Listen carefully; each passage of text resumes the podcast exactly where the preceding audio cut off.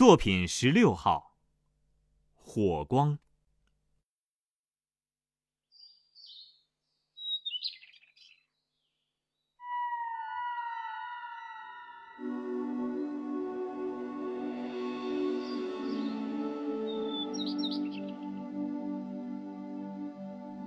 很久以前，在一个漆黑的秋天的夜晚，我泛舟在西伯利亚一条阴森森的河上。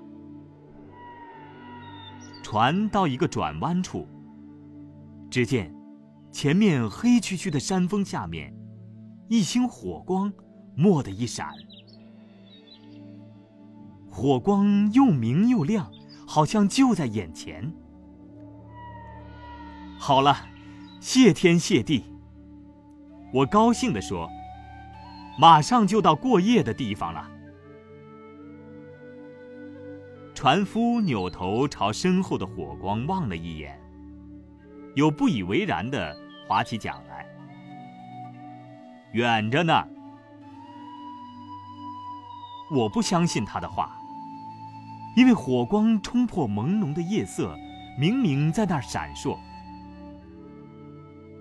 不过，船夫是对的。事实上，火光的确还远着呢。这些黑夜的火光的特点是：驱散黑暗，闪闪发亮，近在眼前，令人神往。乍一看，再划几下就到了，其实却还远着呢。我们在漆黑如墨的河上又划了很久，一个个峡谷和悬崖迎面驶来，又向后移去，仿佛消失在茫茫的远方。而火光，却依然停在前头，闪闪发亮，令人神往。依然是这么近，又依然是那么远。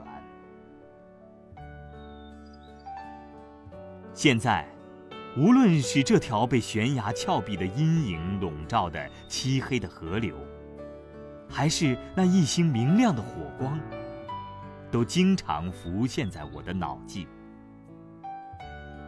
在这以前和在这以后，曾有许多火光，似乎近在咫尺，不只使我一人心驰神往。可是生活之河。却仍然在那阴森森的两岸之间流着，而火光也依旧非常遥远，因此必须加紧划桨。然而，火光啊，毕竟，毕竟就在前头。